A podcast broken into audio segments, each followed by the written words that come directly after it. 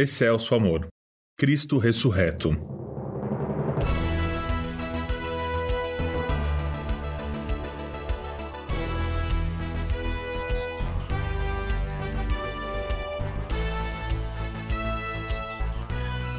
Disse-lhe Jesus: Eu sou a ressurreição e a vida. Quem crê em mim, ainda que esteja morto, viverá. João 11, 25. Envolvido pelo sofrimento desesperado de Maria e Marta, em função da morte do irmão Lázaro, Jesus resolveu explicar o milagre que estava para operar.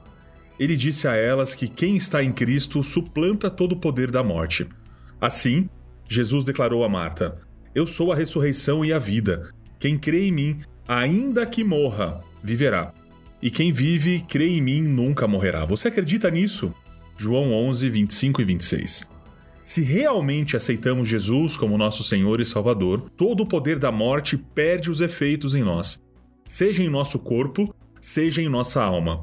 Por isso, quando nos tornamos discípulos conscientes de Jesus, somos transferidos da morte para a vida. É uma verdadeira ressurreição, porque Cristo nos liberta do poder pecaminoso da morte e nos dá o poder eterno da sua vida em nós. O tema da vida em Cristo é a essência da pregação do Evangelho. Por isso, Jesus disse: Eu vim para que tenham vida e a tenham com qualidade e intensidade. João 10,10. 10. Os homens glorificam a nosso Pai que está no céu, exatamente quando veem as nossas obras de discípulos de Cristo, diferenciadas das obras mortas do pecado no mundo. Fomos chamados para anunciar vida em um mundo morto pelo pecado. O que nos garante é o poder ressuscitador do Cristo. As palavras usadas por João com mais frequência no seu texto sobre a Páscoa, que é João, capítulo 20, os versos 1 a 20, são: viu e olhou. No primeiro dia da semana, bem cedo, estando ainda escuro, Maria Madalena chegou ao sepulcro e viu que a pedra da entrada tinha sido removida. João 20, verso 1. Maria viu a pedra removida. Depois, João olhou dentro do túmulo. No verso 5, diz assim: ele se curvou e olhou para dentro. Viu as faixas de linho ali, mas não entrou. Maria Madalena não apenas sentiu Deus falando com ela. Pedro não apenas disse crer que Jesus estava estendendo a mão para ele. São relatos reais, de pessoas reais, testemunhas oculares do ocorrido. Trata-se de uma história objetiva e não inventada. Imagine-se nessa situação de presenciar esses acontecimentos de chegar lá e ver que Jesus de fato não estava lá, havia ressuscitado e que a profecia estava cumprida? E não tendo visto, como a ressurreição impacta você? De que forma a ressurreição de Jesus impacta a sua vida hoje, a sua fé e as suas ações? A questão da ressurreição de Cristo é pautada na fé. Para a ciência, a morte é algo irreversível. A ideia de ressurreição é justamente uma situação que estava perdida e teve uma reviravolta no final.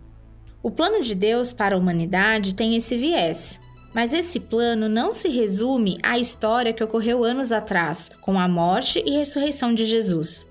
Deus nos convida hoje a morrermos com Ele para o pecado e vivermos para Deus. Ora, se morremos com Cristo, cremos que também com Ele viveremos, pois sabemos que, tendo sido ressuscitado dos mortos, Cristo não pode morrer outra vez. A morte não tem mais domínio sobre ele. Porque morrendo, ele morreu para o pecado uma vez por todas, mas vivendo, vive para Deus. Da mesma forma, considerem-se mortos para o pecado, mas vivos para Deus em Cristo Jesus. Romanos 6, de 8 a 11. O que aconteceria então se os arqueólogos afirmassem que haviam encontrado o corpo do nosso Senhor Jesus? Mesmo que fosse possível comprovar tal fato por exames de DNA, será que isso abalaria a fé cristã e a sua fé na ressurreição?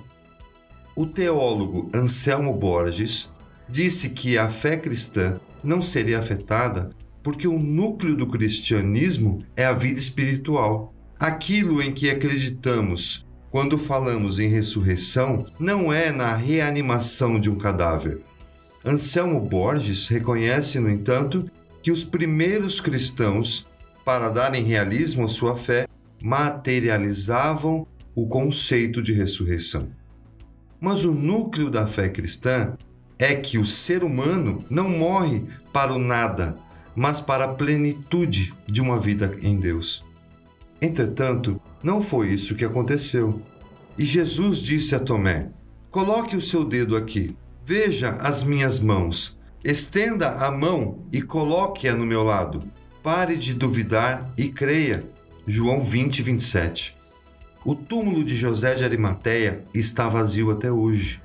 No domingo, as seguidoras de Jesus foram ao sepulcro e lá não o encontraram. A pedra que lacrava a gruta tinha sido removida e o corpo de Jesus desaparecido.